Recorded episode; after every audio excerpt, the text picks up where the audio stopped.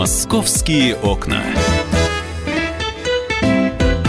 Здравствуйте, дорогие друзья! Радио, Комсомольский, Радио «Комсомольская правда», прямой эфир. Я Валентин Алфимов. Сегодня я для вас открываю московские окна и обещаю закрыть их для вас уже совсем скоро, а, потому что это финальная наша программа в 2019 и значит, мы, наверное, должны подводить итоги. Подводить итоги для нашего прекрасного города. Да и не только для нашего, а все, кто нас слушает за пределами а, МКАДа, тоже с удовольствием давайте присоединяйтесь к нашему эфиру. 8 800 200 ровно 9702 наш номер телефона. Вайбер, WhatsApp плюс 7 967 200 ровно 9702.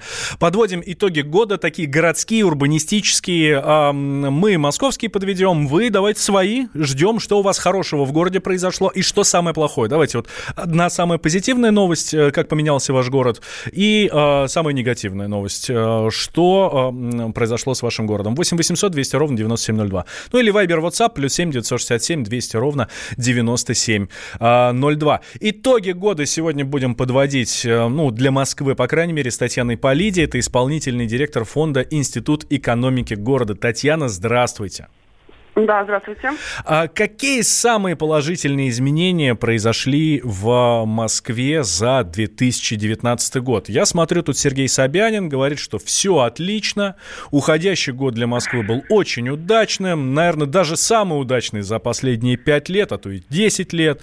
А мы много говорим о кризисе, о проблемах, но тем не менее большинство показателей экономики Москвы позитивно. Но он говорит он про экономику. А нам-то что? А, да, во-первых, большинство показателей экономики позитивные, но мне кажется, что есть э, очевидные позитивные дальнейшие сдвиги, собственно, в самом городе, в городской среде, в городской инфраструктуре. На мой взгляд, в этом году произошло такое э, содержательное э, развитие этой темы, да, поскольку город все-таки переключился с развития там исключительно или там в большей степени транспортной инфраструктуры на еще и другие проекты. Да, у нас появилась программа а, «Мой район», которая направлена на а, как бы повышение обеспеченности уже районов различными объектами социальной инфраструктуры. Uh, у нас появилась uh, программа по uh, реставрации, там, реконструкции парков, опять же, расположенных вне центрального округа. Ну, конечно, помимо этого, понятно, что инфраструктурная тема, именно транспортная, также развивалась. Я считаю знаковым это открытие двух новых диаметров Э, для московской системы э, метрополитена и транспорта вообще, э, это тоже довольно существенный шаг вперед, да, поскольку мы тем самым э, кардинально меняем саму структуру передвижения, меняем э, среднее там, время в пути для большого числа э, горожан и Москвы, Московской области. Слушайте, Татьяна, ну смотрите, для, про, там про те же самые диаметры критики-то огромное количество, и ходят медленно, и ходят редко, и вообще не поймешь, что с ними хорошего. Критику, э, критика может быть в отношении абсолютно любого мероприятия, как известно, да, то есть мы должны просто понять тогда, с чем мы сравниваем. Понятно, что э, это только два там, первых неких шага, потому что для того, чтобы они полноценно работали, необходимы еще другие мероприятия, там, перехватывающий транспорт, и, и наземный, и, э, естественно, при, по мере открытия новых диаметров, значит, э, э, будет происходить перераспределение нагрузки на существующие линии метрополитена. То есть нельзя, на мой взгляд, мысль очень простая. Сейчас еще рано оценивать полностью все эффекты, связанные с введением этих э, двух линий. Это пока некие там первые оценки. А вот что, на мой взгляд, еще раз вернусь к своему первому тезису, более важно, это то, что э, такие существенные инвестиционные вложения за счет бюджета города Москвы, они приобрели более диверсифицированный характер именно в части э, развития компонентов э, социальной сферы. У нас принят э, новый бюджет города. Вы знаете, что там э, существенно возросла доля так называемых э, социальных программ или социальных расходов, что позволяет говорить о том, что в 2019 году, а, опять же, только начали некоторые новые программы, то дальше они будут продолжены, и э, там финансирование а, под них уже в бюджете предусмотрено. На мой взгляд, это очень позитивно, поскольку у нас обычно, вообще традиционно в России, в российских городах, тема вот социальной сферы, я имею в виду именно в в смысле городской недвижимости, да, объектов социальной сферы, она всегда финансируется, как правило, по остаточному принципу. И даже Москва, город с наибольшим в стране бюджетной обеспеченностью и с одним объемом бюджета по абсолютному назначению, тоже, конечно, делала что-то в этой сфере, но, на мой взгляд, совсем не в тех объемах, если это сопоставлять э, с транспортной инфраструктурой. То есть у нас так всегда был такой приоритет именно транспорт. Все остальное это будем делать потом. И вот, наконец, вот моя именно экспертная оценка, что вот это потом, оно наступило в 2019 году. А, что негативного мы увидели в Москве? Где не доработали власти? Где, а, может быть, там жители что-нибудь не сделали, а, не проявили какую-то достаточную угу. инициативу? А, ну, потому что ну, движение московское — это вообще песня, да, про нее говорят, собственно, везде и всегда, и лучше оно, к сожалению, не становится. Ну, во-первых, э, в этом году как-то много и часто говорили все, я, в принципе, согласна с этим, почему э, недавно уложенная плитка опять начинает перекладываться, да, выходило несколько э, даже комментариев от вице-мэра о том, что это связано с некачественным выполнением работ подрядчиками в предыдущие этапы. Это делается за их счет, а не за счет города Москвы. Ну, в общем, это все как-то немножечко э, такая тема, которая вызывает вопрос, на мой взгляд, особенно вот в центре города, где там э, все это очень быстро делается, уже на улицах вокруг Тверской идут какие-то там пере, переустройства, то тут, то там, понятно, локально. Я не могу сказать, что это такие крупные там работы, когда всю улицу взяли и переложили. Нет, это делается локально, но тем не менее это постоянно на виду. И мне кажется, что как-то город как минимум этот опыт учесть и э, в последующих своих проектах э, ну, все это не влияет. Потому что, конечно, граждан это раздражает и вызывает огромное количество вопросов. Вторая тема – это реновация. У нас идет э, реновация, пока такими не очень высокими темпами, но тем не менее. И город начал в этом году уже представлять горожанам э, планируемые ну, проекты планировки новых районов застройки. И там тоже было пару, пару-тройку таких одиозных э, моментов, когда, конечно, возникала конфликтная ситуация и между жителями и городом, и между конкретными э, переселяемыми гражданами. Ну, например, один из этих случаев я комментировал, это вот проект э, планировки в Покровском Стрешневе, где там предложили, в общем-то, реализовать совершенно не перепланировку района, а просто разместить точечную башню абсолютно аномальной высоты, там несколько раз превышающую всю среднюю этажность этого района, да, для того, чтобы окупить затраты по переселению нескольких домов. Да, такие решения, такие предлагаемые решения, они, безусловно, вызывают множество вопросов, и как минимум, ну, хорошо, что есть возможность их обсудить, пускай там в формате тех публичных слушаний, которые э, город организовывал, но э, это вот уже э, примерно те риски, о которых многие говорили еще на стадии принятия программы, что вот а как бы нам под, э, в общем-то, лозунгами того, что это будет сбалансированная реконструкция, имеется в виду сбалансированная между этажностью, плотностью застройки и так далее, опять не прийти к тому, что это вот в результате э, э, будут проходить предложения по точечной э, застройке. Да, Татьяна, эта тема, эта тема очень важная, потому что реновация, она же распространяется не только на Москву, а она пойдет и по, по всей стране, и я думаю, что сейчас многим слушатели вот сейчас нас внимают в ваши слова и думают, елки-палки, неужели тоже нас коснется? Ну, а по всей стране, я не знаю, пойдет она или не пойдет, потому что по всей стране сейчас нет законодательства аналогичного. Но его готовят. Федерации могли бы принимать. А, ну, я не знаю, что там сейчас готовят, потому что есть законопроект Хованской о реновации, он вообще как бы из другой области. Это не совсем э, московская реновация, он в целом направлен больше на а, реконструкцию и сохранение существующих э, объектов, а не на снос и замещение новыми объектами. Вот. Других пока инициатив более комплексных именно в сфере редевелопмента нет. Э, мы вот подготовили такой законопроект пару лет назад и все пытаемся его в экспертном сообществе э, продвигать. Пока как бы сложно это получается, потому что у нас Минстрой России, в общем-то, таких крупных комплексных законодательных инициатив на данный момент не поддерживает, так как курирующие ведомства, но мы все равно будем в этом году опять возвращаться к обсуждению этой темы, потому что она так или иначе для э, всех городов важна. Немножко в другом смысле, да, не в смысле сноса пятиэтажек, как в Москве. Я вам так скажу, во всех остальных городах пятиэтажки не являются деградирующей ветхой застройкой. Пятиэтажки являются основной долей многоквартирного жилищного фонда, которые стараются сохранить, подремонтировать и так далее. Но ни в коем случае не сносить, потому что это очень для них экономически непосильно. Но зато есть э, э, районы ветхой одноэтажной застройки, деревянной застройки, там, за, за, про, про промзон заброшенных и так далее. То есть куча вот таких вот э, запущенных территорий, с которыми без закона делать ничего нельзя.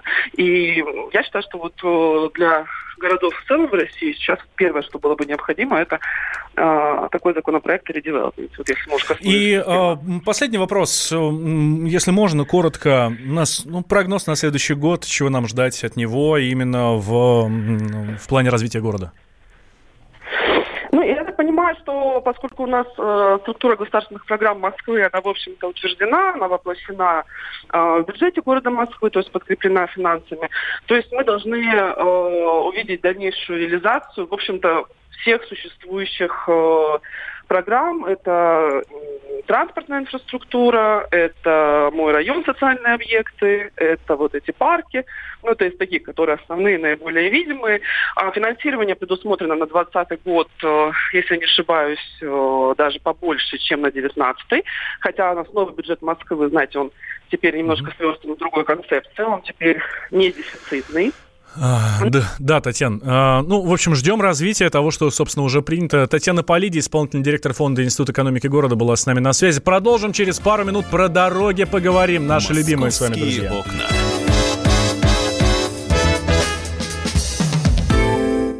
Когда журналистика – семейное дело.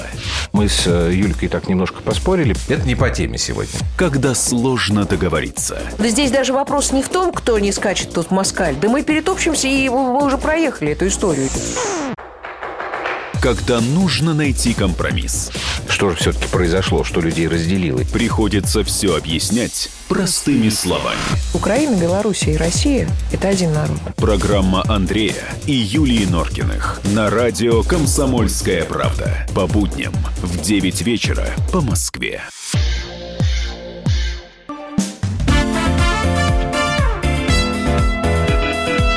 «Московские окна».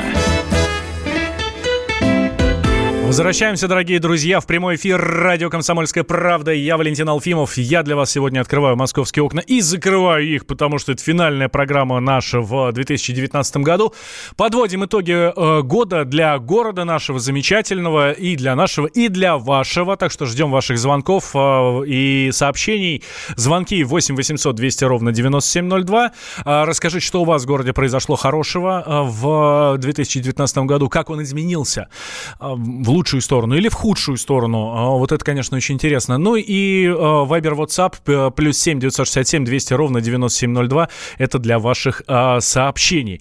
Обещал я вам, что мы поговорим про дорожное движение, про пробки, про, про улицы наши московские, про которые складывают легенды уже буквально. И на радио достаточно, достаточно эмоционально выступают, хотя кому-то нравится. Петр Шкуматов, координатор общества «Синие ведерки» с нами на связи. Петр, здравствуйте. Да, добрый день. С наступающим вас. Взаимно всех радиослушателей тоже с наступающим 2020 годом. Хороший год был у нас в э, Москве. У нас что-то поменялось в лучшую сторону? Или, как многие говорят, как многие кричат буквально, ужас, ужас, э, только хуже и вообще э, жить невозможно? Ну, э, вообще, если посмотреть на цифры, а цифры говорят лучше всего, э, потому что все-таки э, частное мнение может быть э, частным, и оно всегда остается частным, э, даже если это э, мнение высказывает э, уважаемый эксперт. Э, так вот, цифры говорят о том, что рынок в Москве, э, вторичный рынок э, автомобилей, Э, не просто даже упал, а рухнул э, на двузначную цифру в процентах, то есть более 10% упал. Это говорит о том, что э, москвичи меньше стали ездить на личных автомобилях, э, уменьшились пробеги, э, уменьшились, э, скажем так, потребности в э, периодической замене автомобиля. Ну, то есть, если у вас э, автомобиль, допустим, трехлетка с пробегом э, 10 тысяч километров, зачем его менять, например, да?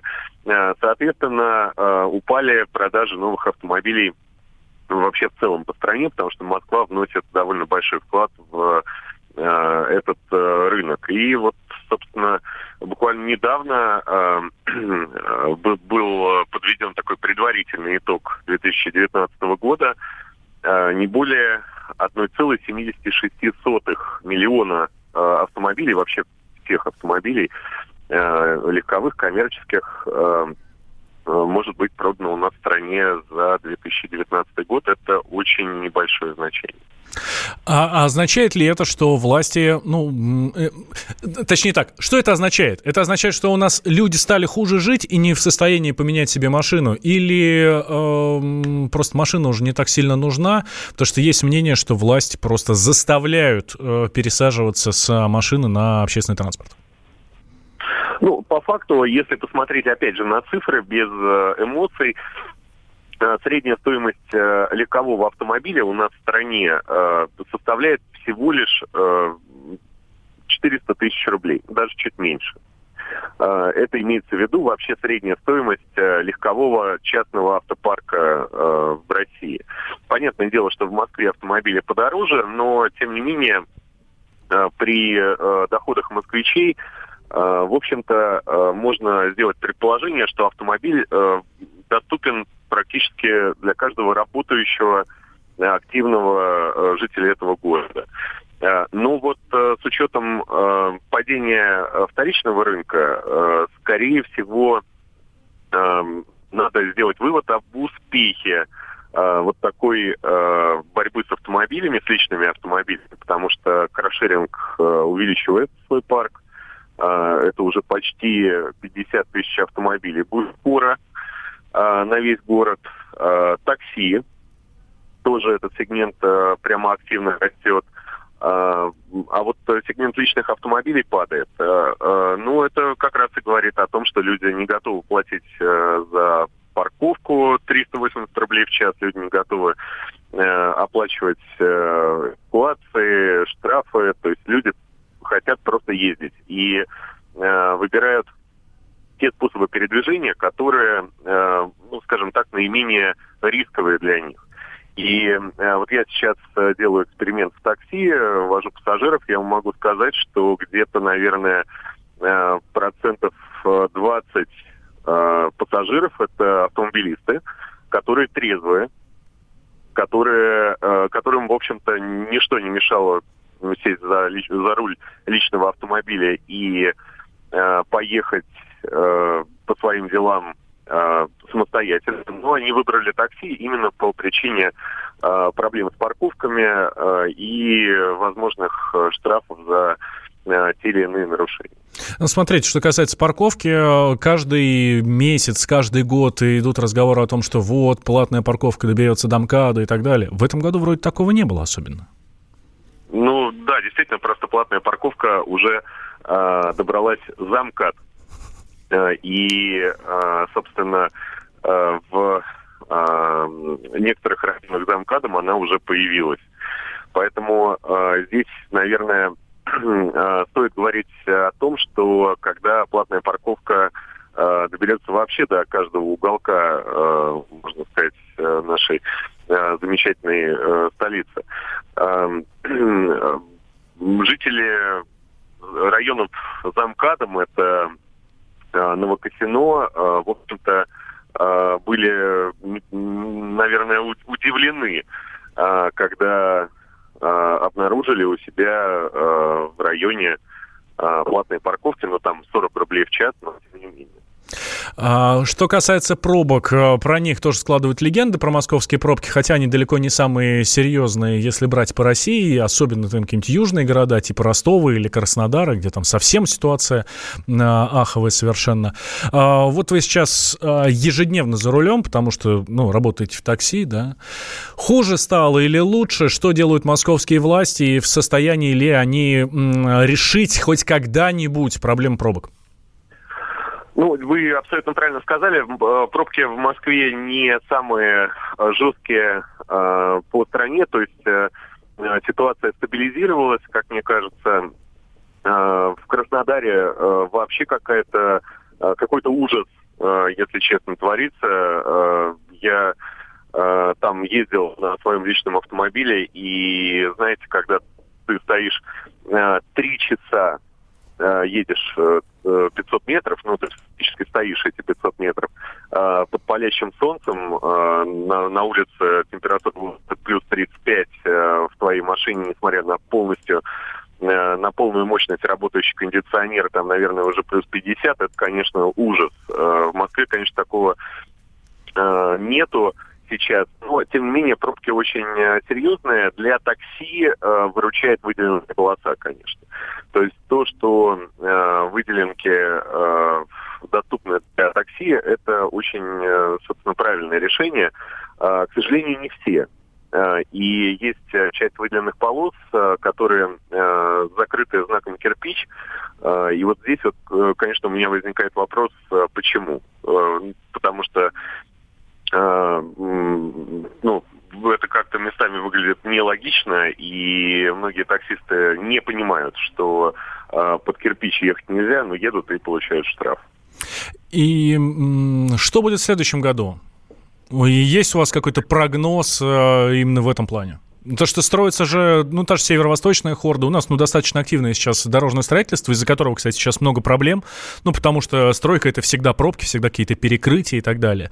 А с введением вот этих вот новых дорог а, станет ли лучше ситуация? Потому что, когда появилась трешка, например, а, я услышал очень популярное мнение, ну, это еще при Лужкове было, а, вот появилась трешка, стало только хуже.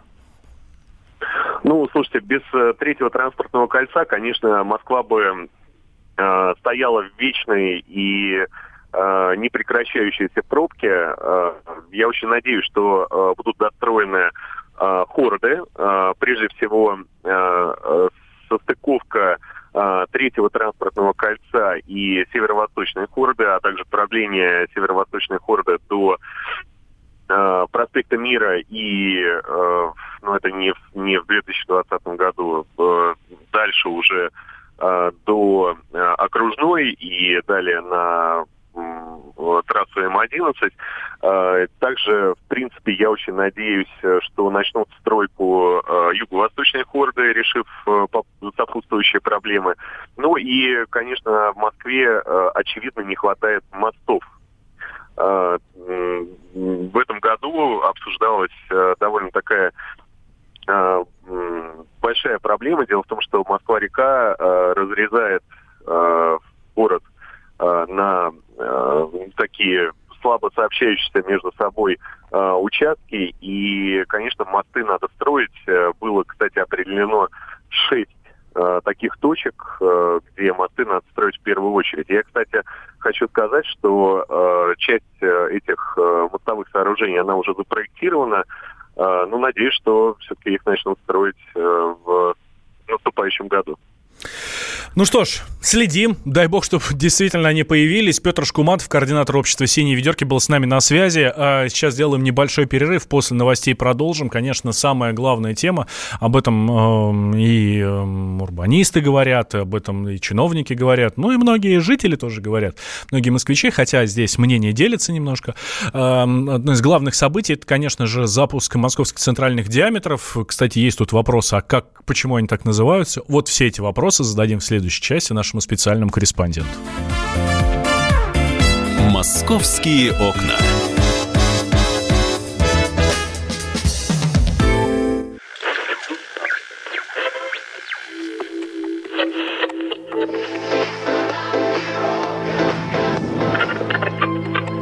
Челябинск, 95,3. Пятигорск, 88,8. Самара, 98. Новосибирск 98,3. Ставрополь 105,7. Краснодар 91,0. Красноярск 107,1. Благовещенск 100 ровно и 6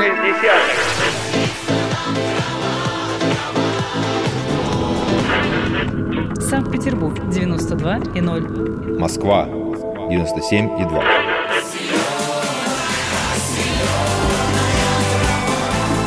Радио «Комсомольская правда».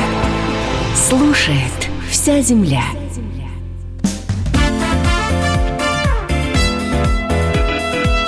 «Московские окна». Здравствуйте еще раз, дорогие друзья. Прямой эфир радио «Комсомольская правда». Я для вас открываю сегодня московские окна. Меня зовут Валентин Алфимов. Ну вот смотрите, пробки, пробки, пробки. А, все автомобилисты, кто бывает в Москве, особенно в предновогоднее время, все это прекрасно знают. И поэтому многие пересаживаются на общественный транспорт. А с общественным транспортом тоже здесь достаточно а, много вопросов. А, и власти стараются сделать как-то лучше для м, этого самого, а, для нас а, с вами, для того, чтобы пробок стало меньше, чтобы нам с вами было удобней э, передвигаться. И, пожалуй, главная тема, главное нововведение в 2019 году – это открытие московских центральных диаметров. Светлана Волкова, специальный корреспондент «Комсомольской правды» с нами на связи. Света, привет. Всем привет, всех с наступающим Новым годом. Да, и тебя, Свет, с наступающим. Спасибо. Ну что, открыли диаметры, как и обещали. А что, лучше стало? Критики, Ну, дай знаешь, бог, в, в- в адрес этих Открыли, диаметров. и слава богу, очень классно на них кататься. Вот когда все работает, когда там, ну, я думаю, что еще будет отлаживаться, естественно, что это вот первые у нас, когда они открылись-то, 21 ноября, да, считай, вот, ну, месяц всего лишь прошел. Вот, и пока еще, естественно, идет какая-то там наладка, могут быть и сбои, но уже видно, что действительно они были нужны нам всем, тем, кто ездит на общественном транспорте. Вот как я, например, я практически полностью всегда каждый день на общественном транспорте. Эм, Лично мне очень понравилось, я прокатилась на них на диаметре э, первом, и, в общем-то, вижу, что и поезда вполне себе приличные, да, и э, пытаются соблюдать график движения, вот заявленные 5-6 минут между поездами. Пытается, это очень правильные слова сейчас. Ну, ты же понимаешь, что сейчас в первый месяц по-разному ходили эти поезда, было немало нареканий, естественно, не сразу выстраивается этот график, все это надо вписать в движение, это смешанный сейчас график, напомню, то есть они и поезда МЦД ходят по тем же самым рейсам, путям, по которым ходят и аэроэкспрессы, и дальние поезда. В общем-то, понимаете, да, что надо как-то все это совмещать. Естественно, что все это э, сейчас в таком режиме идет, что практически и мы тоже иногда страдаем пассажиры. Но я уже сейчас вижу, что да, действительно, э, вот как в свое время МЦК, э, также МЦД сейчас очень удачно вписывается вообще в общую систему транспорта общественного городского. И вот ты правильно заметил, что да, когда пробки, ну действительно лучше все-таки пересесть на метро, на МЦД, на МЦК, если совпадают маршруты, если есть такая возможность, это получается гораздо быстрее, ты доедешь туда, куда тебе надо, чем ты будешь стоять на дороге, в машине, пропадать там в пробках, тем более сейчас, новогодние праздники, э, надо максимально быстро двигаться. А, хорошо. А, сейчас у нас открыто два а, диаметра, да? Первый и второй это от э, Одинцова до... Одинцово-Лобня, Да, до- первый до Лобни. МЦД. Да, и второй? и второй на Хабина-Подольск. Это второй МЦД. Э, Сейчас два действуют. Но в ближайшие э, 3-4 года нам обещают открыть еще три диаметра. Это третий диаметр Зеленоград-Раменская. Э, Его ориентировочно в 2021 году планируют открыть. Четвертый диаметр – это железнодорожный Апрелевка. Он тоже в 2021 году планируется, но посмотрим там, как получится. И самое дальнее открытие, ну, отодвинуто уже так на будущую перспективу, к 2024 году, это пятый МЦД Пушкина-Домодедово. Ну, в общем-то, э, на этом не останавливаются московские власти. Кроме этих пяти диаметров планируется открыть еще пять, пока их трассы сейчас разрабатываются. Ну, я думаю, что точно не меньше десяти таких маршрутов э, с названием МЦД а, по Москве поедут ну, в ближайшие 10-15 лет точно. А, для того, чтобы все, всю эту историю сейчас построить, ведь э, очень серьезно расширяется инфраструктура. И я знаю, что многие от этого страдают. Да что там знаю? На себе прочувствовал буквально. И гаражи сносят вдоль железной дороги и так далее. Здесь э, что за история? Компенсации, не компенсации? А, вообще, ну, будут и дальше сносить или есть шанс как-то договориться и все-таки оставить там свои? А, Знаешь, это зависит от того, где пройдут маршруты. Естественно, что вокруг этих э, путей э, многое будет меняться, и уже сейчас видно, что по тем действующим по диаметрам, которые поехали, уже вычистили, убрали все, что могло, ну, могло помешать да, как, каким-то образом движению, в том числе и гаражи. Это, видимо, какая-то такая все-таки плата за то, что мы хотим быстро передвигаться и ездить по городу, где-то приходится э, сносить э, все, что вокруг путей. Но вот недавно э, мэр Москвы Сергей Собянин, выступая в Мосгордуме со своим ежегодным отчетом о своей работе за прошедший год, он сказал, что да, мы знаем эту ситуацию со сносом гаражей и планируем в ближайшее время повышать компенсацию за то, что мы сносим. Сейчас она там примерно в зависимости от гаража и от места. Сейчас за железный бокс 150 тысяч рублей, да. Да, вот она где-то вот в этих суммах варьируется, но не больше 200 тысяч, и точно совершенно, да. Скорее всего, эта сумма, может быть, будет удваиваться, но сейчас правительство Москвы э, вот эти тарифы, новые компенсации будет высчитывать, и я думаю, что после Нового года мы уже в ближайшие месяцы узнаем, какая все-таки будет сумма. Ну, надо быть, конечно, готовыми к тому, кто хоть как-то попадает в зону МЦД, быть готовым к тому, что может быть, да, там или гараж снесут, или что еще может быть. Ну, жилые дома, я думаю, что не будут трогать все-таки. Это совсем уже запредельное будет какое-то влияние МЦД. Но вот такие постройки, как гаражи, да, они могут пострадать, к сожалению, такая вот э, плата за... Такая у них судьба. Такая у них судьба. Свет, спасибо большое. С наступающим Новым годом тебя. Пусть да, в новом... тоже, да, с праздником. В Новом году пускай у тебя все будет хорошо. А, и у вас, друзья, тоже все хорошо. А, будем надеяться, что рано или поздно вот эта вся история с МЦД закончится. Ну, в смысле, продолжится, настроится, и мы, наконец, начнем им пользоваться на радость, собственно, москвичей, гостей столицы, и будет, собственно, удобно. Пока, конечно, это все в очень таком э, настраиваемом виде, ну и, как я говорю, многие, многие ругаются на то, что а, и нерегулярно ходят, и пробки на тех же железных дорогах и так далее.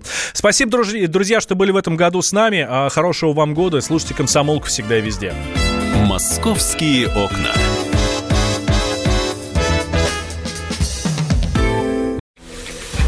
Противоположные взгляды. Оппозиция, я считаю, героями. Твое право считаю. Да. Тина, что ты несешь? Ну а как? Максим, я не смеюсь, но просто нельзя так говорить. Себя послушай.